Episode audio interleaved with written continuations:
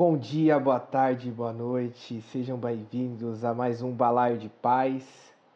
Nessa noite calorosa de São Paulo, estamos aqui para gravar mais um programa, mantendo o distanciamento social. Estou aqui com grandiosos pais, grandiosos amigos, que eu estou com muita saudade.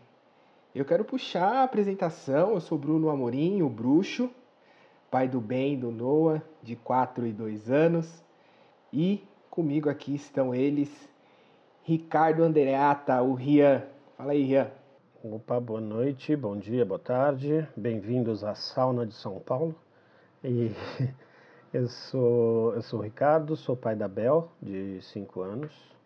E também mantendo, mantendo o distanciamento é, social na medida do possível, já que voltamos a trabalhar na rua. Mas, enfim, mantendo o máximo possível de, de distância e não, e não tocando as pessoas na rua. Vamos lá para os próximos papais aí. Léo, fala aí. Meu nome é Leonardo Piamonte, sou pai de Pipe, 21 anos, Pedro, 13 anos, o Guto, 7 anos. Prazer estar aqui de novo com vocês. Show de bola. E ele, o mago dos áudios e agora das gravações. Logo, logo vocês terão aí vídeos também aqui no Balé de Paz. O Irá. Salve, salve. Bom dia, boa tarde, boa noite e boa madrugada. Tudo bom, bruxo? Como você tá? Léo, Ricardo, como estão as coisas por aí? Vamos aí, vamos, vamos para cima. Mais um isso episódio. Aí. Tudo certo e nada resolvido. É isso aí. Então, mais uma vez, vocês todos sejam bem-vindos. Vamos rapidinho falar sobre as nossas redes sociais. É, a gente, um tempo atrás, precisou criar uma nova conta, então vou pedir para vocês que ainda não seguem a gente, vai lá no Instagram, arroba Paz do Balaio, segue a gente no Facebook Balaio de Paz, tá certo?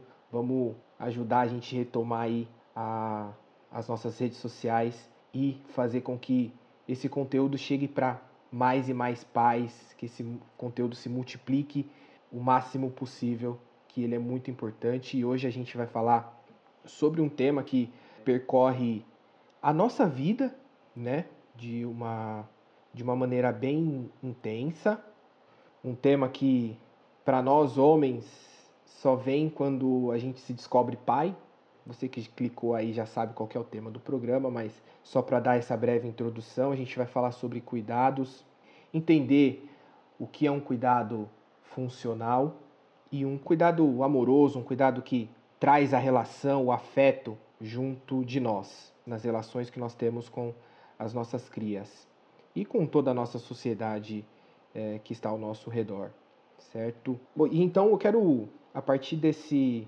dessa breve introdução, eu quero puxar e perguntar para vocês em qual momento a gente percebe que o cuidar do homem em uma sociedade patriarcal, a gente não aprende sobre o autocuidado? Em qual momento a gente percebe isso, que a gente não está tendo um autocuidado e a gente precisa dele? Deixa eu pitacar um pouquinho aí dessa questão do, do que você falou, Bruxo. Eu acho que uma das coisas que a gente talvez deveria começar a dizer é que o patriarcado ele é um termo que ficou um pouco batido em muitas coisas, né? Mas o que que o patriarcado faz como primeira uma primeira orientação social é criar uma dicotomia. Então, o patriarcado estabelece dois sexos que são totalmente diferentes e que eles não têm, eh, em teoria, coisas que poderiam ser, uh, digamos, regiões de encontro, regiões cinzentas entre as duas, entre as duas possibilidades. Ele cria um comportamento esperado para a mulher, um comportamento esperado para o homem. E o cuidado, como é um, o cuidado como a gente está discutindo ele hoje, é uma questão doméstica. A gente, quando a gente fala de cuidado, a gente não está falando de cuidado de grandes produções, a gente não está falando de cuidado de uh, gado, a gente não está falando de cuidado de, de, de roça, a gente está falando de cuidado de família, de filhos. E aí, essa é uma das primeiras, digamos, características desse patriarcado que divide uh, o mundo em dois, em duas partes irreconciliáveis, que são o homem e a mulher. Né? Isso é até uma coisa interessante de se perceber que quando o patriarcado nasce, também nascem as religiões que têm um homem como Deus, né? Então, você vê como é muito claro que no, nas, nas cosmologias, digamos, em que temos um homem como Deus, há uma visão muito clara de um homem e uma mulher. A mulher faz isto, o homem faz aquilo. E a nós não coube essa essa questão tão invisível e tão tão pouco heróica que é o cuidado do dia a dia, o cuidado da casa, o cuidado do lar. A, a mulher foi sempre relegada a um espaço doméstico e o homem ocupando sempre espaços públicos. Então eu acho que uma das primeiras coisas que seria legal dizer é que dentro da visão patriarcal, da divisão de sexos, é, de gêneros, por dizer assim, é a mulher a que seria a responsável pelo cuidado. O cuidado, primeiro, dela mesma e segundo, o cuidado dos outros. Nós seríamos de certa maneira, criados para sermos cuidados, não para cuidar. Né? Então, acho que poderia ser por aí, bruxa, não sei. Um dos primeiros, sei lá, um pensamento assim que me ocorre inicialmente. Entrando nisso que você falou, Léo, hoje eu vi uma, um vídeo da, da Rita von Hunt falando justamente sobre, sobre essa criação religiosa das, das, dessa, da divindade, divindade una e masculina, né? Porque você pega, você pega as religiões mais antigas aí, a, a grega, a egípcia, você tinha, você tinha divindades tão fortes quanto as masculinas que eram femininas. Então, por exemplo, eh, na, na mitologia egípcia, você tinha uma deusa da guerra, né? Na, na grega você tem a deusa da sabedoria. E aí entrando entrando no o patriarcado, isso vai para uma figura só, que é masculina e que é detentora de tudo, que é onipresente, onisciente, né? Uh, o vídeo falava justamente sobre, sobre isso e, e o quanto, e, e, entrando mais no que você falou, e o quanto a gente é criado mesmo para ser cuidado. Ou depois, mais para frente, se a gente for entrar mais em, em autocuidado, eu vou, eu vou dar um exemplo meu que eu comecei a me autocuidar esse ano, né? Foram 44 anos para aprender, mas enfim. Eu acho que você pode mandar esse exemplo agora, tá. Rian. É, bom. Porque, porque é justamente isso. Sim. Qual que é esse momento? Sim. Pra gente, né? Pra nós homens que já somos aqui adultos, é. então pais. Mas qual que foi o momento que a gente percebeu que a gente precisava, levando em consideração toda essa base que o Léo trouxe, histórica que você também traz através desse vídeo que você assistiu, qual que foi esse momento que você percebeu que você só era cuidado e você precisava se cuidar? É muito louco porque a, a, a Paula, minha, minha companheira, fala disso desde que a gente está junto, que são mais de 10 anos. Né? Não tem só o período do casamento, tem, tem um período anterior. E ela sempre fala disso, tal, sempre falou dessa, desse cuidado. E eu nunca tive dimensão disso, né? Num, por várias vezes eu tratei, eu tratei uma, uma depressão, venho tratando de novo, enfim. É, mas foi, foi agora esse ano que, inclusive eu joguei num dos grupos nossos lá, é, que eu tive um insight fazendo um feijão. Foi, foi muito louco. Eu me descobri ali, provando os produtos que eu faço, eu descobri o quanto eu sou capaz e desse ponto eu percebi o quanto eu não, não me cuidava para ser capaz de fazer e o quanto eu, o quanto eu desdenhava dessa, dessas todas as possibilidades que eu tinha, né? E, então realmente foi, foi um insight absolutamente óbvio. Você vem, você vem trabalhando tal, então essas coisas vão, vão pur, vão pururucando ali na sua cabeça, mas uh, foi um insight depois de 44 anos, cara, depois de 43, vai, eu não tinha feito aniversário ainda, então depois de 43 anos tive um insight de fazendo feijão. É, e aí ali eu acordei o, uh, pro quanto eu era capaz, né, e pro quanto eu precisava me cuidar para ser capaz é, cuidar da minha cabeça, cuidar da minha saúde, cuidar de uma série de coisas que eu não vinha cuidando.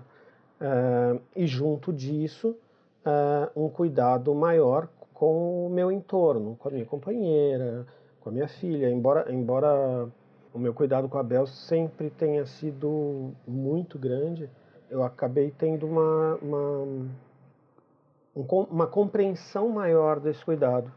Então, foi assim. Foi desse jeito. É, é, então a vida inteira acabei sendo, sendo cuidado e, e, mais uma vez a minha companheira que puxava isso, puxava, puxava, puxava e eu começava um cuidado, nunca, nunca seguia e de repente veio um insight que eu precisava, né? Mas levou tempo, levou um grande tempo. É isso.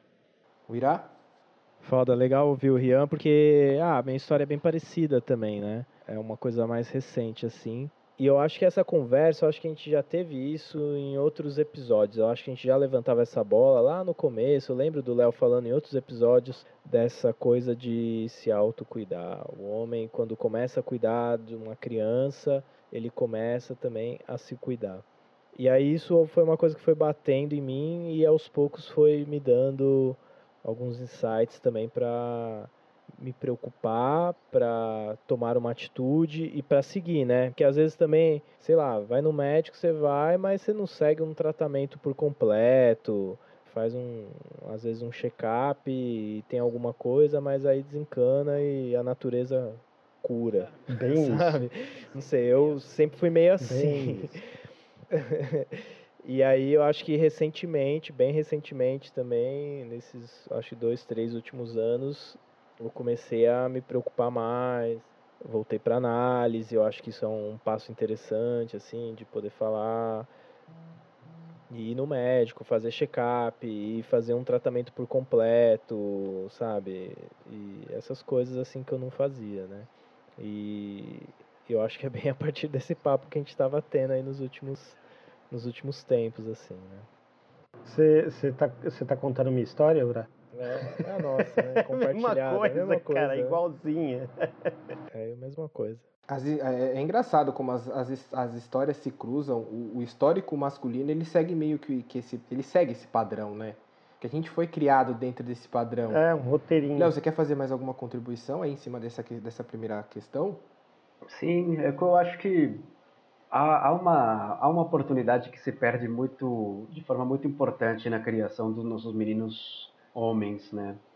Que foi um lugar que todos nós aqui ocupamos, o fato de sermos filhos de alguém, de sermos é, meninos em algum momento aí da nossa história.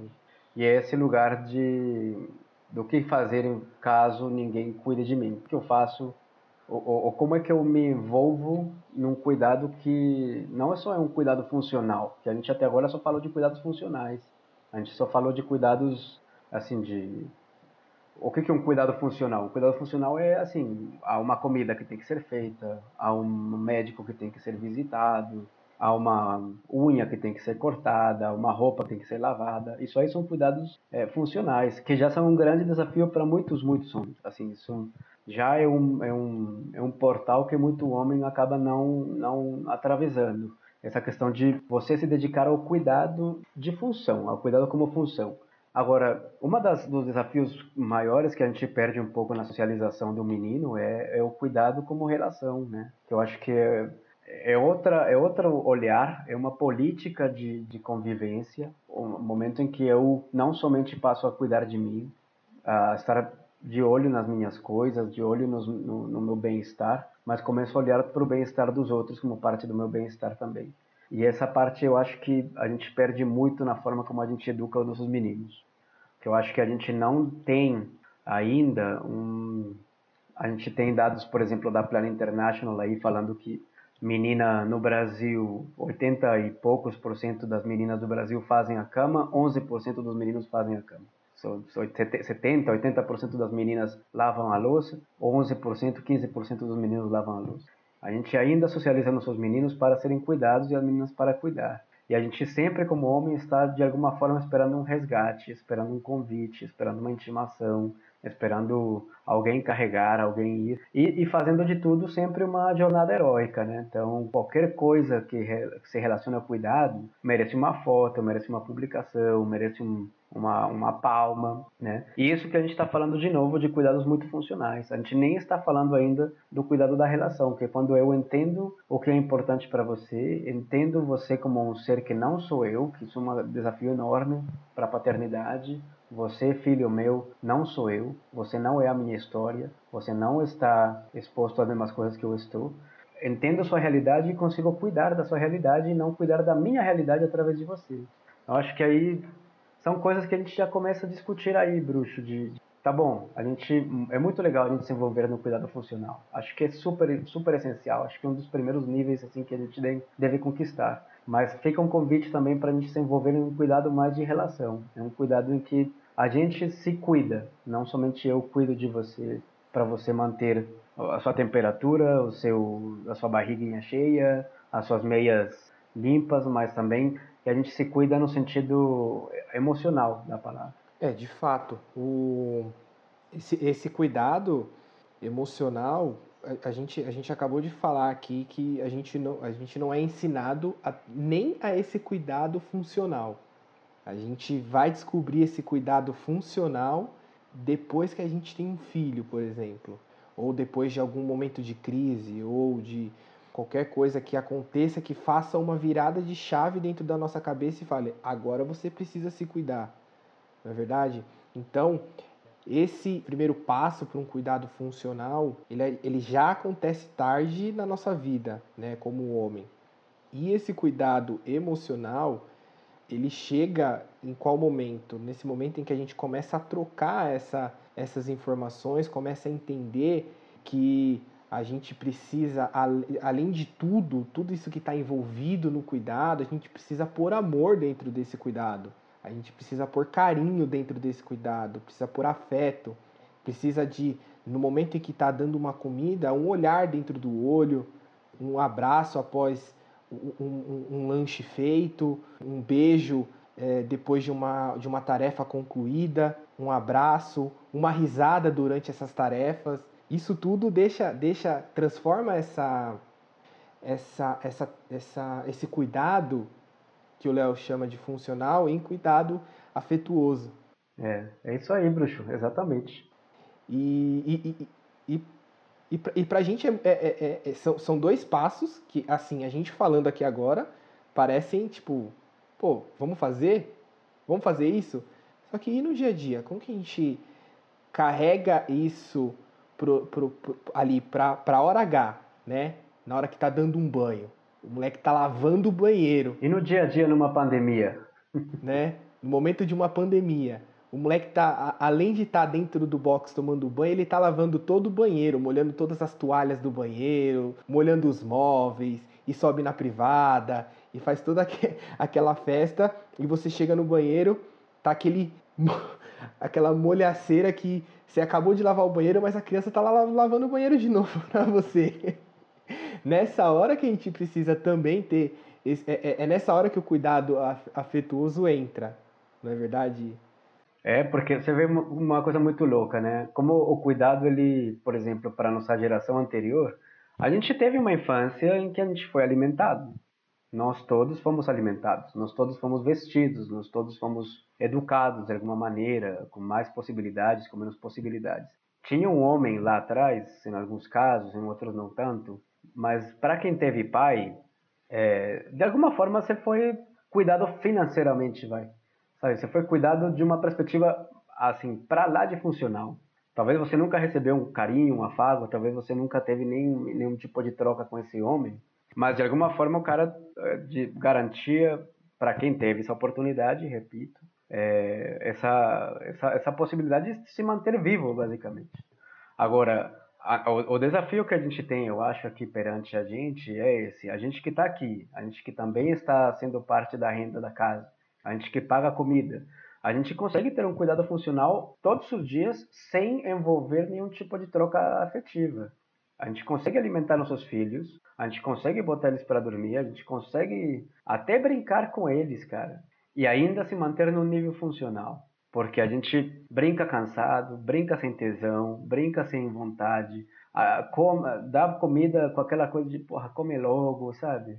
Toma banho, mas, puta, não faz tanta bagunça. Sim, o cuidado funcional eu acho que ele é importantíssimo, mas ele deixa um convite muito grande ao fato de você entender um cuidado relacional nas atividades de cuidado funcional que você estabelece. E que não precisa ser sempre também. Eu acho que existe uma idealização ali também muito grande de que todo banho seja uma experiência assim de bolhas de sabão, de músicas, né, de cenas bucólicas, não é assim também. Mas eu acho o fato de você se colocar na equação do cuidado, e o que, que eu quero dizer com isso? O fato de você também se permitir ser cuidado pelos seus filhos, o fato de você se permitir uma troca, é uma oportunidade que a criança aceita de muito bom grau e cria a intimidade emocional que é precisa para ter um cuidado como relação. Então, é, vamos fazer um lanchinho? Vamos. Vamos junto. Então, eu faço o seu, põe o queijinho no meu. Por exemplo, o banho, a mesma coisa. Cenas, cenas que são de cuidado do dia a dia podem se transformar, não sempre, porque eu acho isso uma utopia, mas acho que pode se transformar aos poucos, uma, uma vez ou outra. É uma, é, é uma coisa que, poxa, vai além da função, sabe? Vai além da, da obrigação, vai além da manutenção de um ser humano vivo e, e se transforma em, em isso, em, em, em troca, né? Em, você e eu estamos fazendo isso juntos. Em você e eu nos relacionamos a partir do cuidado que eu tenho por você e o cuidado que você começa a aprender sobre sobre como pode exercer comigo também. Né? É, o, enquanto vocês dois estavam falando, uma coisa me ocorreu tem o, dentro da sua pergunta, o bruxo. É, quando que a gente acorda para isso, né? Eu acho que o, o cuidado funcional, uns mais tarde, outros mais cedo, a gente acaba acordando uh, é, de alguma forma. Agora, pro cuidado é, emocional ou afetivo, como queira, é, tem muitos que não vão acordar nunca. Uh, exemplo do que o do que o Léo falou, uh, o exemplo do meu pai. Meu pai foi um cuidador funcional muito legal, mas foi só. Então tem gente que nunca vai vai passar por esse por esse despertar, né?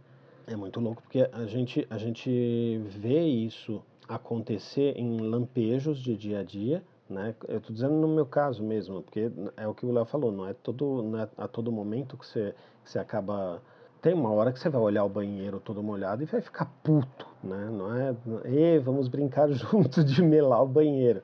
Tem vários momentos que você faz isso e ainda pega o, o chuveirinho e, e joga na lâmpada junto. Mas tem horas que você pira o batatão e não vai, não entra, né? Então esses lampejos, se a gente começa, é, eu acho que se a gente começa a acordar para esses lampejos e curtir mesmo esse momento de estar junto, como o Léo falou, de, de fazer as coisas junto e não simplesmente como função, eu acho que eu acho que é um caminho bacana de, de começo, mas não, não acho que seja todo mundo que, que vai passar por isso não.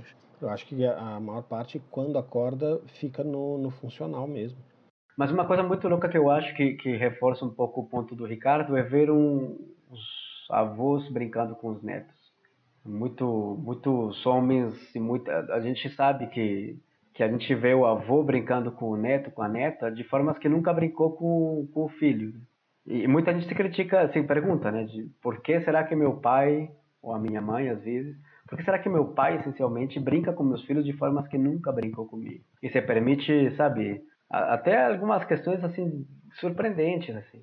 E é por isso que o Rian está falando, né? Porque é, nesses pais e essa nossa ideia de paternidade, que não é uma ideia muito fácil de destruir, é, há uma função inicial, há uma função do cuidador primário, há uma função que não pode ser é, não pode ser colocada em risco é, numa situação dessas. Então, quando o avô perde essa função de pai, ele se permite se relacionar.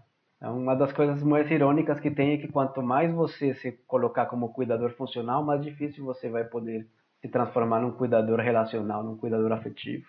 É muito, é uma, é uma corda bamba que você tem que ter um certo equilíbrio. Você tem que sempre ter um olhar no cuidado, evidentemente, em que a criança esteja, que a infância esteja protegida, mas você tem que se permitir pequenos desequilíbrios que caiam nesse lugar de vamos construir relação também. É, o, o eu acho que o, o peso que, que a gente acaba carregando da funcionalidade, quando se chega no avô, você, você tira essa responsabilidade, porque essa responsabilidade está no, nos pais agora.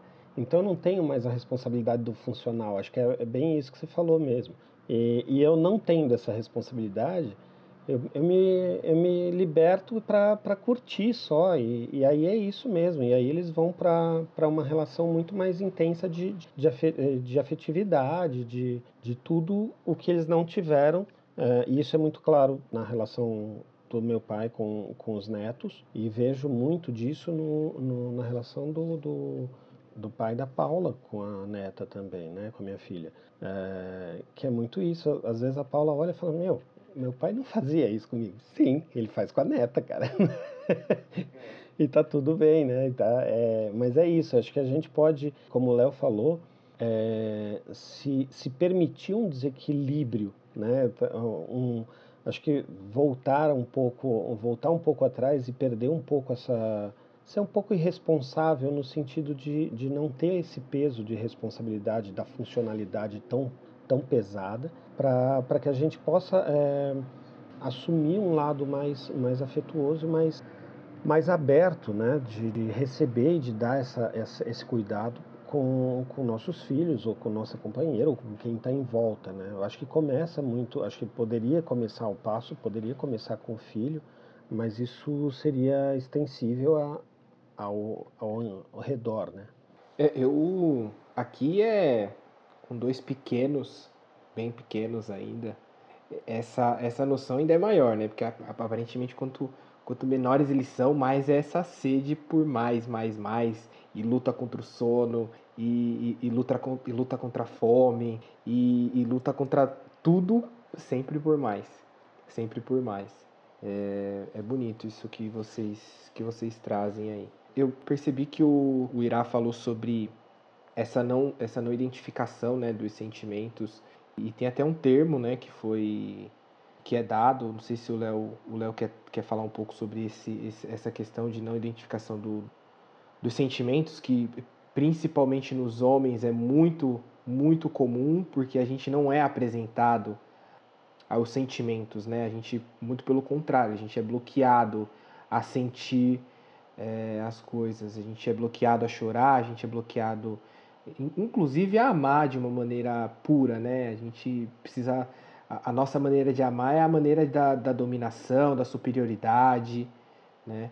É, é interessante isso que vocês estão falando. Eu falo por mim assim, como é um processo tudo isso, né? Como é construído toda, toda, todas essas etapas, assim, né?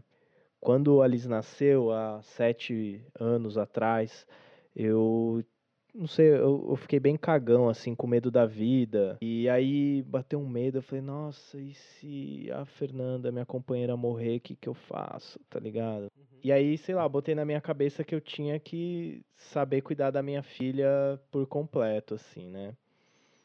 E, e seguir com essa intuição e, e eu acho que foi muito bom, assim, porque eu me coloquei no risco, entre aspas, assim, né, de querer saber primeiro trocar uma fralda, depois alimentar, depois ficar uma hora, depois ficar um meio período, depois ficar um dia inteiro, sabe? Então, isso eu fui construindo e construindo meu lugar também funcional também, né, de, de cuidado com a casa, de cuidado com a alimentação da família tal, né? Aí, eu, aí no emocional eu acho que é um, um pouco mais delicado, né? É, tem uma. Os, os coaches, né, de. falam por aí de. É, conhecimento emocional, né? Eles usam até um outro termo que agora me inteligência emocional. Inteligência emocional, exatamente. Inteligência emocional. Você tem que ter inteligência emocional, né? Aí um dia eu tava na casa de alguns amigos, tal, vendo um livro assim, aí era um livro que falava das emoções assim, né? E caracterizava várias emoções assim, eram tantas emoções que eu falava, caralho, eu não sabia nem pôr esses nomes em todas as emoções, né? E aí eu nesse processo assim de querer reconhecer, eu reconhecer em mim, né? Eu quero nomear o que eu estou sentindo assim. Né? Exato. Né? E aí depois isso passar para para as crianças, né? Falar, olha, você tá bravo, você tá frustrado, você tá não sei o que, você tá sentindo alegria, você tá sentindo né? Tudo isso que você está sentindo tem nome, né? E, e vamos lá, vamos entender, né? Tudo isso. Então é, é, é muito foda, assim. É uma construção muito demorada, muito muito passo a passo, assim, dia a dia, vai, volta também, né? Tem muito retrocesso. Então, é, mas é, é, é isso. E, e um, um fato aí de, de pandemia que tá rolando, assim, é, a Liz, essa minha filha mais velha, ela tá fa falando muito assim, a gente passa um tempo junto tal, aí ela vira, principalmente pra mãe dela, né? Mais do que pra mim. Ai, mãe, você, você não me dá um beijo, você não, você não me ama, né? Pô, a gente tá 190 dias praticamente juntos, né? você não me ama, Sim. você não fica comigo, você não me dá atenção.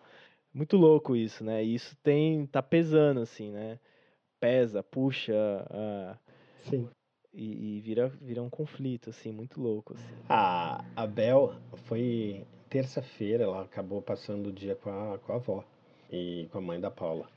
E na volta, a mãe dela, a, a mãe da Paula veio trazer a Bel aqui em casa. E no carro, a Bel soltou um: Será que a mamãe vai ter saudade de mim?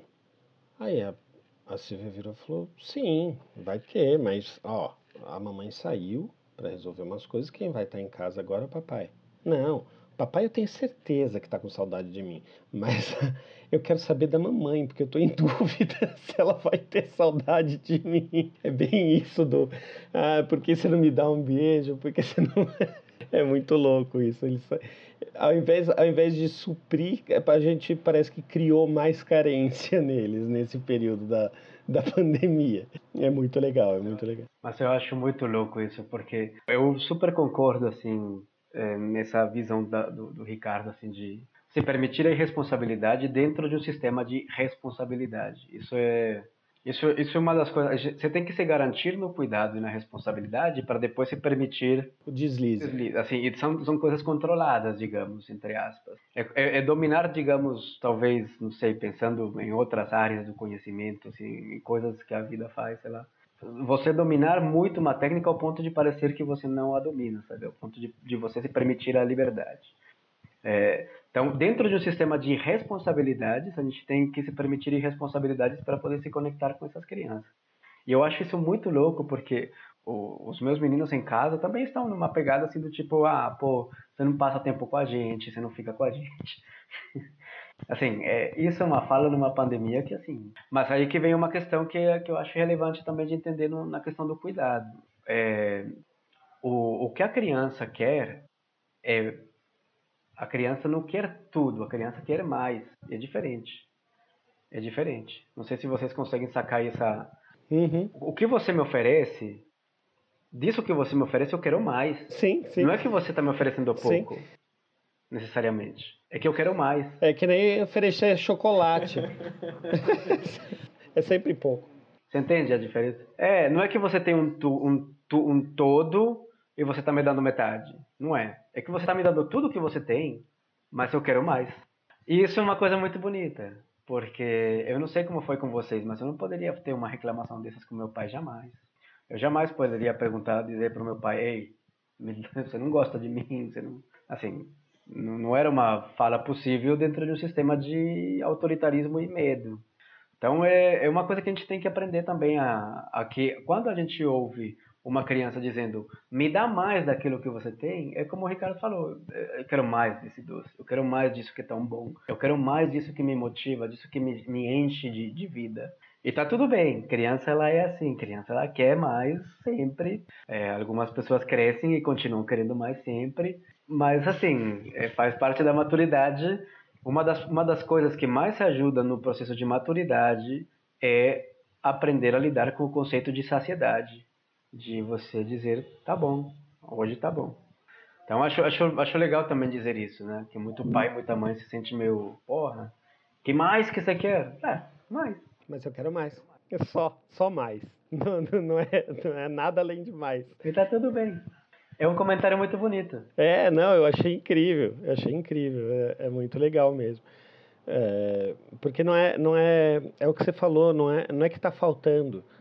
É, É só que não é o suficiente para ela. Da visão dela ainda não é suficiente. Ela quer mais daquilo porque é bom. A, a, a saciedade é um conceito de maturidade. A gente tem que aprender isso também que a, a saciedade ela vem da maturidade. Então, quando a gente vê uma pessoa a, a cobiça, por exemplo, a, a ganância, a, sabe, a, esse tipo de sentimentos são sentimentos que vêm muito atrelados a uma imaturidade muito grande. Então, se ap aprender a se dizer satisfeito, saciado, não é uma coisa que uma criança vai aprender a fazer necessariamente. Então, tem que ter um pouco de paciência aí, não sei, bruxo. É, eu aqui é com dois pequenos, bem pequenos ainda essa, essa noção ainda é maior, né? Porque aparentemente quanto, quanto menores eles são, mais é essa sede por mais, mais, mais. E luta contra o sono, e, e, e luta, e luta contra a fome, e, e luta contra tudo sempre por mais. Sempre por mais. É bonito isso que vocês, que vocês trazem aí. Essa não, essa não identificação né, dos sentimentos. Tem até um termo né, que foi que, que é dado, não sei se o Léo o Léo quer, quer falar um pouco sobre esse, esse, essa questão de não identificação do, dos sentimentos, que principalmente nos homens é muito, muito comum, porque a gente não é apresentado aos sentimentos, né? A gente, muito pelo contrário, a gente é bloqueado a sentir é, as coisas. A gente é bloqueado a chorar, a gente é bloqueado, inclusive a amar de uma maneira pura, né? A gente precisa. A, a nossa maneira de amar é a maneira da, da dominação, da superioridade, né? É, a gente até é apresentado, mas é apresentado assim, tá vendo aqueles sentimentos? Passa por cima e atropela. É assim que a gente é apresentado. É, como se fosse um cogumelo tóxico, né? Não, não, não coma disso. Exatamente. Não. É, então, tem muita gente que, que consegue até bolar algumas. Sabe, alexitimia é um dos termos que tem sido cunhados recentemente para a incapacidade de nomear sentimentos. Eu tenho alguns problemas com, com, a, com a identificação de diagnósticos desse tipo, assim, tipo, ah, eu sou alexitímico. A minha alexitimia é séria. Gata, não conta comigo. assim. É, eu, eu acho essa, essa medicalização, assim, esse tipo de. de essa, essa vontade exacerbada de diagnósticos, num afã realmente assim, assustador da, da, da psicologia de se igualar de alguma maneira à medicina, sinto eu que é um, é um conceito desses, né? De conseguir colocar diagnósticos duros em coisas que são moles demais. Então, mas eu acho que sim, evidentemente, mais do que um transtorno, mais do que um distúrbio, mais do que uma condição alexitímica, eu acho que é o que a gente tem realmente é assim uma incapacidade a a gente não foi socializado na emoção, a gente não foi letrado, a gente tem um analfabetismo grande nesse sentido. E o cuidado ele precisa disso. Assim, assim é, quando a gente fala tantos outros episódios da proteção do pai, né, desse segundo P do, do esquema PPP que a gente tanto bate na tecla aqui, que é procriação, proteção e provisão, esse segundo P da proteção, ele é muito, assim, de certa maneira, ele, ele, eu sei que é um ato muito muito bonito você proteger e você estabelecer assim limites e fronteiras e tal mas vamos combinar que o cuidado ele é muito mais é, cuidado ele, ele precisa de um olhar muito mais atento é muito mais atento. E, essa essa capacidade de se olhar atento nem sempre é fácil de desenvolver quando você não consegue nem nomear aquilo que você sente quanto menos identificar nos outros o que os outros estão sentindo muito menos o que você provoca nos outros com a sua atitude, a sua falta de, enfim, de, de solidariedade, de, de, empatia, enfim. Eu acho que somos, somos de certa forma educados assim, a não nos entendermos como seres emocionais e, e isso sendo como uma grande vantagem. E a gente vê frase do tipo, ah, mais razão, menos emoção, como se tivesse algum tipo de, né, de, de lógica isso, como se o mundo se construísse a partir da razão e não da emoção entre as pessoas. Sei, acho, por isso eu acho assim, acho o convite demais, assim, de porque eu acho que a gente fica falando assim numa questão de ah, tem que se cuidar, tem que cuidar de uma forma mais relacional, tem que cuidar de uma forma mais relacional. Mas como faz isso? É muito difícil. Assim, é muito difícil você cansado, esgotado, exaurido, na pandemia, ameaçado, com algumas uh, sabe, questões financeiras, questões de relação sexuais com a sua mulher, ah, enfim, quantas coisas estão acontecendo para você conseguir curtir um momento de entrega é um puta desafio, não é fácil. Mas se você conseguir talvez entrar numa questão de de assumir isso primeiro como um grande esforço cognitivo que depois se transforma num movimento automático, acho que rola. Se você se programar durante seu dia, durante 10 minutos, três vezes por dia, para você gerar uma conexão mesmo com esse ser humano que está ali, acho que rola. Acho que você começa a gerar um movimento que vai se tornando cada vez mais fácil de ser feito. Na história dos três P's, Léo, a gente tinha que aprender que no terceiro P, na provisão, a gente tem que prover esse tipo de coisa. A gente tem que prover o carinho, a gente tem que prover o amor, a gente tem que prover o respeito, a empatia. Não é só o, o prover da barriga cheia e do, do agasalho no frio, né? É, eu acho que a, a provisão vem, vem de outros lados também. A gente tem que aprender a, pro, a prover a, o emocional, né? Da, desse serzinho que está que está aí com a gente. É bem, é bem nisso que você falou mesmo. De... Ampliar, né, Ricardo? Tipo, ir ampliando suas definições de proteção, de provisão. É. Exato, exatamente. É, eu, acho que, eu acho que a gente tem que aprender a, a prover outras coisas que dão materiais só, né? Ah, porque é isso que você falou, você, você vai você falou de um jeito e me bateu na cabeça de outro. Você falou de você fazer um esforço cognitivo, né, para se, se conectar ali, que depois isso vai virar quase que automático. Para mim é, é um, para mim essa coisa da falta da responsabilidade é, de brincar e de me conectar sempre foi fácil, porque sempre teve muita criança em casa e tal, então a gente sempre conviveu muito com criança e isso eu consigo fazer com muita facilidade com a Bel. Então às vezes eu tô, eu vou dar banho nela, ela vem, eu, eu já tomei meu banho, então tô seco, ela vem, papai, vou abraçar. Você não vai abraçar molhada. Vá! Entendeu? Então é, aí você entra no jogo e tal. Mas a, a, o lance do, da cognição que você falou é mais importante, eu acho, além do teu aprendizado em fazer isso, eu acho que é tão importante quanto o aprendizado que você vai dar àquela criança, aquele serzinho, de, dessa conexão.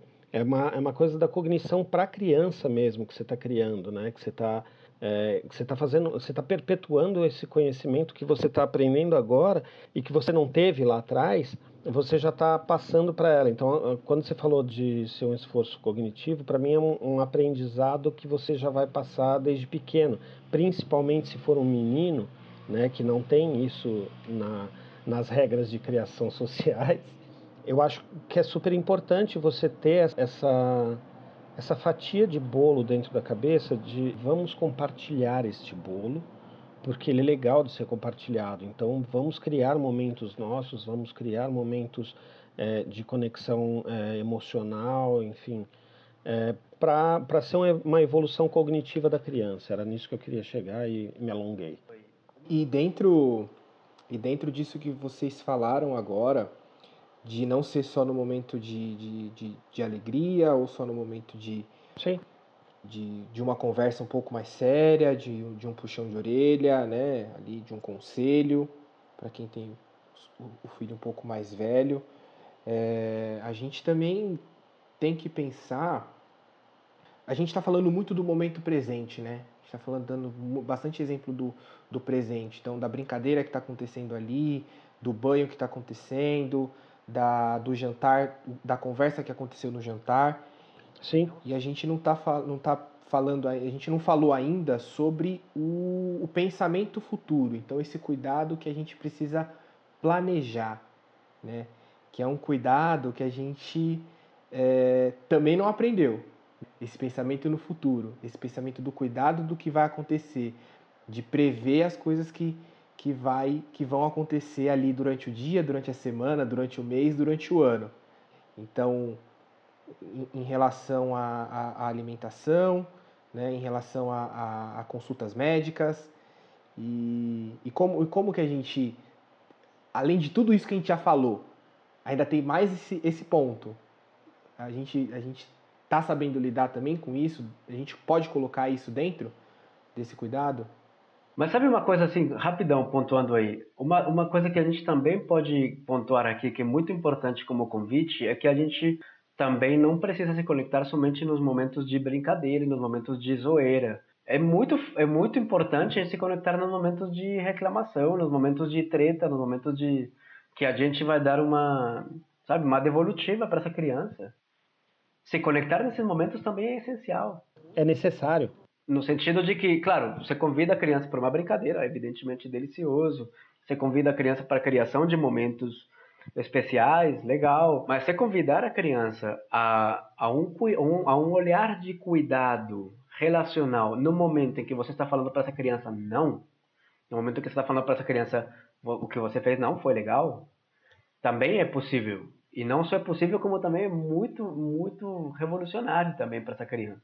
Quando ela ouve um não, um, ou um, você fez uma coisa muito errada, e, e, vou te explicar o porquê, e vou te explicar por que você magoou, eu vou te explicar onde você errou, eu vou te explicar por que, que não foi legal, ali também tem conexão. E ali também tem né, uma, um cuidado muito amplo de você não reagir, não apagar, não, não lutar contra esse movimento da criança, que foi um movimento torto, de uma forma pior ainda, né? Então, acho que vale também deixar esse convite também para o cara não ficar pensando que é, ah, então é questão de brincar e brincar e brincar. Não, não é só isso.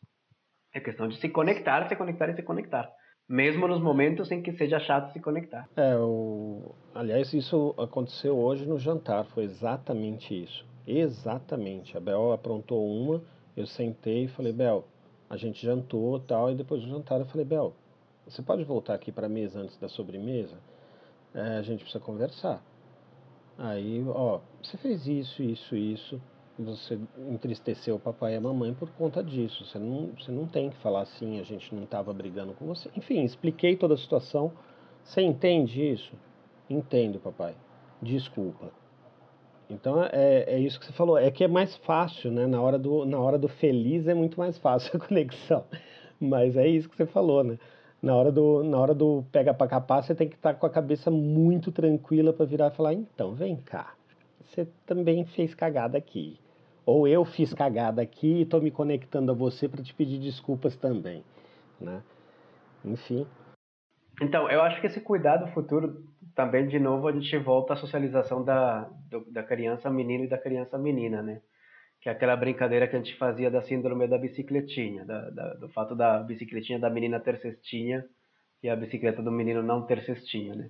O fato de, de que a gente prepara, socializa nossas meninas para sempre se preocuparem com um depois, com um daqui a pouco, com um mais tarde. Vocês se lembram dessa, dessa, desse Twitter aí que viralizou do daquele comentarista da ESPN, que agora eu perdi o, o, nome dele, mas que ele falava assim que ele foi buscar o filho na escola e o filho falava: "Ah, que engraçado, pai.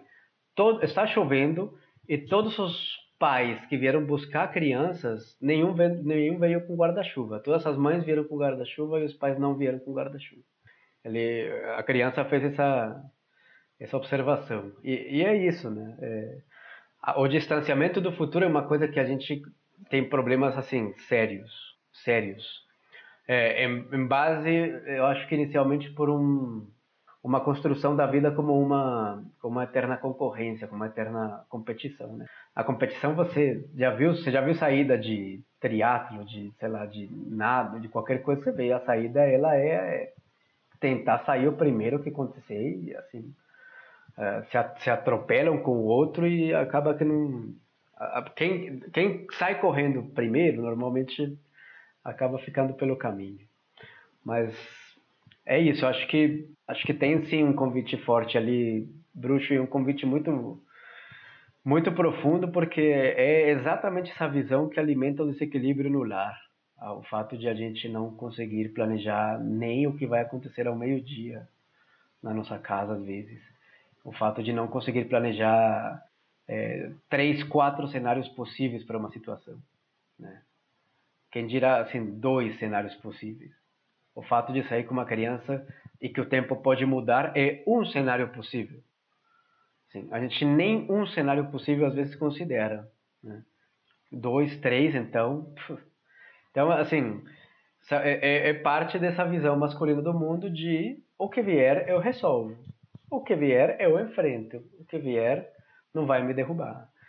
E a gente acaba provocando um desconforto grande, tanto na gente quanto nos outros, por essa visão um pouco descuidada do, do futuro, né?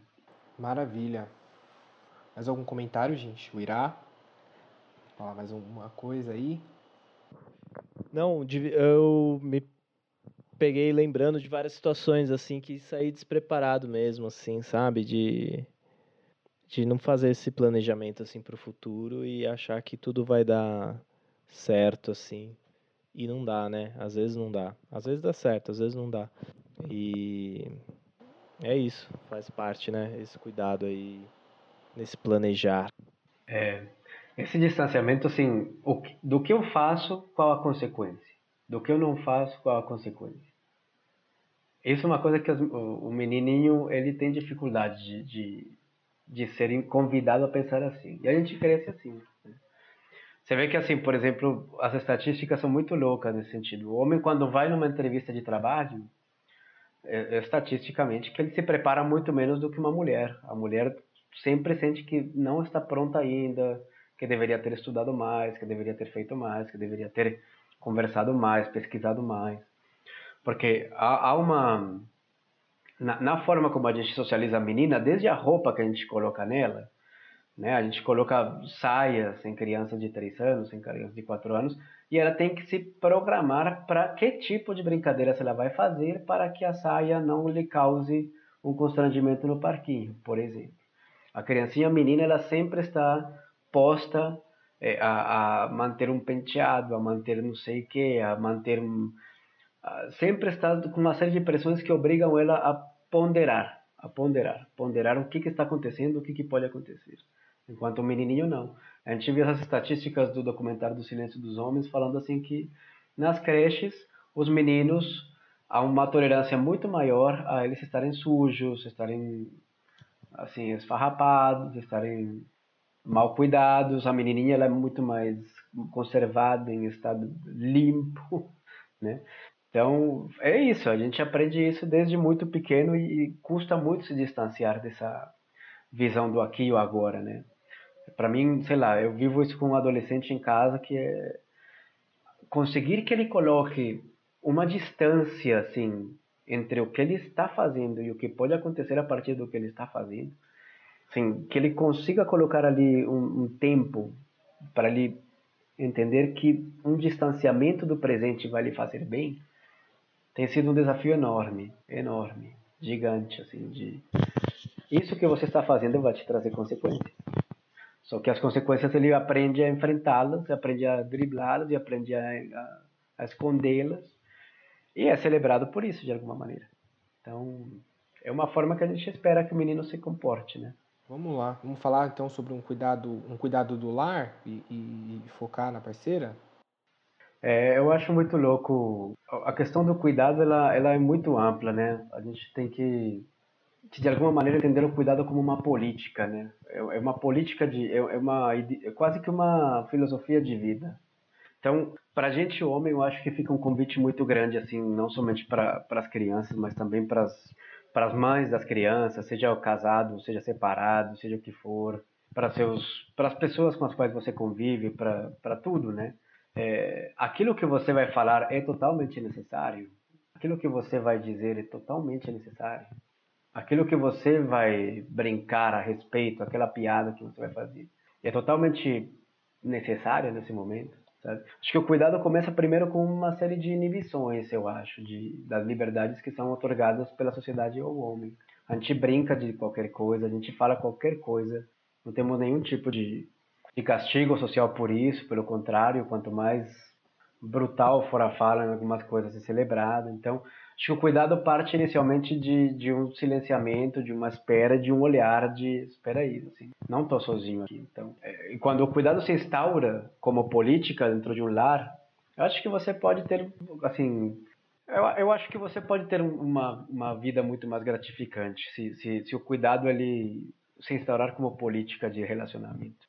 Né? Quando a gente aprende a não machucar o outro, quando a gente aprende a, a de fato entender que o outro também tem as suas pirações, tá? nas suas noias, nas suas coisas, e que talvez pode ser tosco no momento, pode ser que a fala dele foi dela foi um pouco tosca, foi um pouco bruta. E a gente aprende a absorver a não devolver. E a, e a, a fazer disso um cuidado também. De, eu sei que você me machucou, agora tá tudo bem. Vamos esperar, vamos conversar um pouco. Acho que o cuidado ele, ele, ele se expande, ele, se, ele vira uma política de vida. Mas de qualquer forma, acho que inclusive entrou um questionamento no, no grupo hoje a respeito do, do puerpério, né? Que eu acho que é uma das fases mais complicadas que, que a gente passa junto das nossas companheiras e que a gente tem que ter uma tem que ter um cuidado muito maior seja verbal, seja de cuidado, cuidar mesmo, enfim, ou de ter uma empatia maior e tal. Porque é um, é um, é um período, acho que é, acho que é um período de aprendizado fodido para que, para que inclusive a gente desenvolva melhor esse, esse cuidado junto com a parceira, né? Porque é um, é um período de, de descarga hormonal fodida que ela está ela tá completamente à mercê dos hormônios dela, então tá difícil a vida para ela. E a gente normalmente, se não tem uma rede de apoio, ou se não tem um, um lugar para a gente virar e falar, escuta, eu tô ficando louco, é normal? É, é, é normal você ficar louco e é melhor que você esconda a sua loucura para cuidar da sua companheira, porque ela tá mais louca que você nesse período, né? Então, é você, eu acho que principalmente no puerpério viria viria essa essa emergência desse cuidado maior e acho que seria uma bela, uma bela porta de entrada para uma escola de, de, empatia mesmo ali com a, com a tua companheira, com, com a tua família, com o teu núcleo familiar, enfim. Eu acho que começando daí, se o cara não tem já essa, essa, esse aprendizado de lidar com os sentimentos, com o cuidar em geral e tal, eu acho que é uma bela porta de entrada, porque está vindo uma criança e está vindo uma fase extremamente delicada com a companheira que você precisa ter uma empatia. E, e a palavra é você precisa, ponto. Não tem, não tem ai, não, não vai rolar. Não. Ou tem ou tem. Então, acho que começando do puerpério, acho que é um, é um, é um portal de, de acesso a essa escola bem, bem interessante. Pô, o papo foi maravilhoso, gente. Eu quero puxar então já que a gente falou bastante sobre cuidado, acho que o momento da gente que a gente sempre lembra de cuidados é na hora do erros e acertos. Então vamos puxar esse quadro agora. O Irá, roda essa vinheta aí. Eu vou meter meu erro e acerto. O, a, o erro foi meu, o acerto foi da minha mãe. o, o meu caçula, Gustavo, sete anos, ele esses dias ele falou eu quero comer carne de caracol. Aí, isso às 11 da manhã, com o almoço meio pronto já, aquela coisa. Ah, aí eu não falei nada, mas tipo, a minha vontade era meu tipo, porra, da onde que eu vou tirar carne de caracol nesse momento? Que que eu, assim, carne de caracol, Gustavo, isso aí, assim, não é assim, sabe? Requer um planejamento e também não é tão fácil, assim. Seu pai não sabe fazer essa porra também, não sei. É, assim, teria que ter um planejamento. Assim, eu fui por esse lado, sabe? E a minha mãe, sabe o que ela fez, cara? A minha mãe pegou forminhas de que ela tem para fazer biscoitos. Aí pegou carne moída e fez uma forminha de caracol, é, de carne moída. E o Gustavo pirou com a ideia da carne do caracol.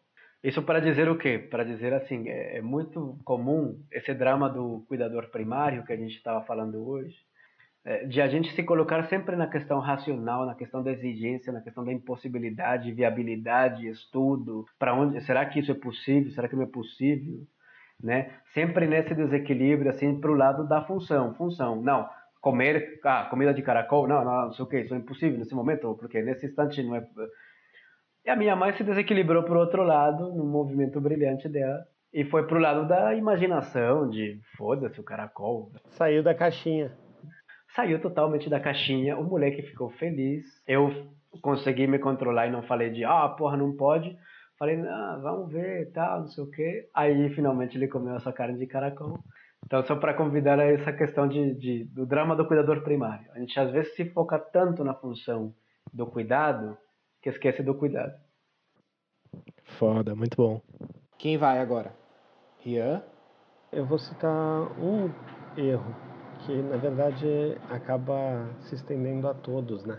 É, eu acho que o meu grande erro foi, foi a demora, cara, para acordar para o cuidado. Seja para o cuidado, para o autocuidado, e seja para o cuidado da minha companheira, da minha filha, nem, nem coloco tanto, porque realmente foi uma dedicação mais desde, desde antes do nascimento, inclusive. Mas eu acho que o meu erro é, foi o demorar para o despertar disso.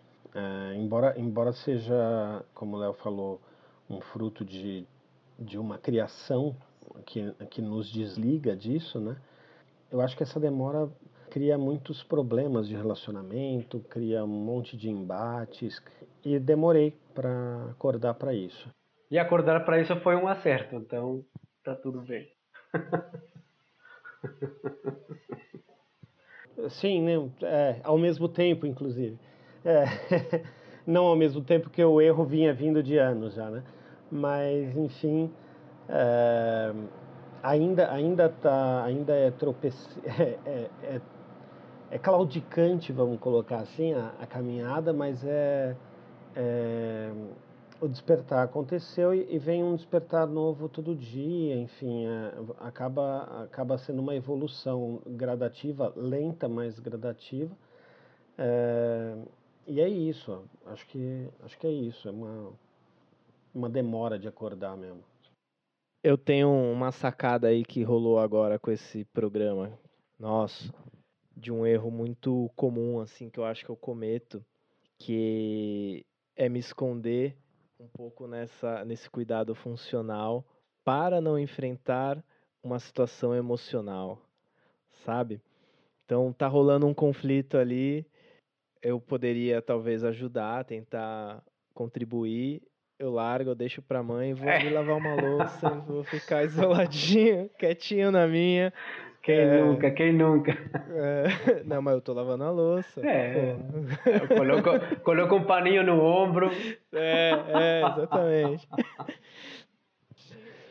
Filha da peiga, velho. Ah, nem, nem, tinha, eu nem tinha percebido. Nem tinha percebido o conflito, o cara tava lá pensando na, na louça, né? É, é, eu fui pra lavanderia lavar uma roupa. Como diria, como diria Luiz Fabiano, entre a treta e o pênalti, eu prefiro a treta. Grande Luiz Fabiano. Ai, cara. Grande Luiz Fabiano. Entre bater um pênalti e apoiar a treta, é. eu prefiro apoiar a treta. Muito bom, Ira. Puta, é isso, cara. Quem nunca, velho? Porra. Pois é. Eu fiz isso. Ou pior ainda, né? A gente usar o cuidado funcional como desculpa para não ter um cuidado relacional. Como você ousa dizer isso? Se eu lavo a louça, se eu, se eu boto a roupa para lavar, se eu fiz isso, se eu fiz aquilo, se eu faço aquilo, como é que você ousa dizer que eu não estou aqui? Oh, é, é, total. ah, mano, é, todos. Eu faço isso direto. E o, o Irá deu uma risadinha amarela agora, cara. Faço coisa pra caramba. Não, todos nós temos agora. Todos zoando o Irã, mas todos nós temos essa risadinha amarela. É, é foda, né? É isso aí. Pô, falta eu, né? Cara, eu não consegui lembrar de nada até agora. Vamos lá. Você foi pôr o Noah pra, pra dormir aí duas vezes. Agora, acertou. Largou o programa. Pô, verdade. Mas um, um é o. Um foi o No. O primeiro foi o No, o segundo é o Ben que agora está aqui comigo. Então é isso, gente. O programa foi muito massa. Obrigado a, a vocês que estão aqui com a gente hoje, que ouviram a gente. Eu tenho dois recadinhos para dar e um vai muito de encontro a, a, ao pensamento de cuidado em casa, que é tentem fazer atividades com as crianças e uma das atividades que eu posso sugerir e vou aqui compartilhar com vocês é um projeto de aula de capoeira uma vez por semana do Afrobase, tá? Então, a galera que tem criança aí na idade já faz, que tem função motora já, já fica em pé, já pode é, jogar uma capoeira, fica aí a dica de entrar. Então entra lá no, no, no Instagram do Afrobase, tem o, o banner, a gente vai colocar no nosso, no nosso Instagram também é, esse banner para se inscrever é, toda quinta-feira das 10 às 10h45. Tá? Então a atividade é gratuita, lá tem o um e-mail para vocês se inscreverem, a gente vai deixar também o e-mail aqui para vocês se inscreverem nessa aula. E pô, é uma baita oportunidade de, de vocês terem esse cuidado, né? E ter um cuidado, esse, esse cuidado é, afetuoso com a, com a cria nesse momento de pandemia aí que tá todo mundo em casa, a maioria da galera tá em casa. Onde fica, bruxo? O Afrobase fica na zona oeste de São Paulo, fica no Butantã. Legal, legal. Eu particularmente conheço o projeto, é um projeto que nasceu em 2006. Eu tenho alguns colegas que fazem parte, então eles têm aulas de percussão, têm aula de teatro, agora tem a capoeira e eles estão passando agora todas essas atividades para o meio digital. E essa, essa, essas aulas é justamente para serem feitas pais e filhos tá certo? E o outro recado, obviamente, é para vocês seguirem mais uma vez a gente lá no nosso Instagram, arroba do Balaio. É, a gente quer novamente erguer a nossa página aí, então por favor siga, pede pra galera, todo mundo seguir a gente e compartilhe esse, esse programa se você gostou com o máximo de pessoas que vocês puderem, tá certo? Vamos dar um tchau, galera. Falou, galera. Boas noites, todo mundo. E até o próximo. Nem adianta arrumar o cabelo que não vai aparecer, Léo. Autocuidado. é, o meu autocuidado foi embora. Foi embora meu autocuidado. Seu autocuidado não cresce mais. Falou, meus amores. Um abraço para vocês também. Tem que fazer a barba também. Um, um bom dia, uma boa tarde, uma boa noite, uma boa madruga para quem escutou. E um grande abraço aí para todos vocês. A frase se cuidem nunca fez tanto sentido. Noite, se cuidem. Se cuidem.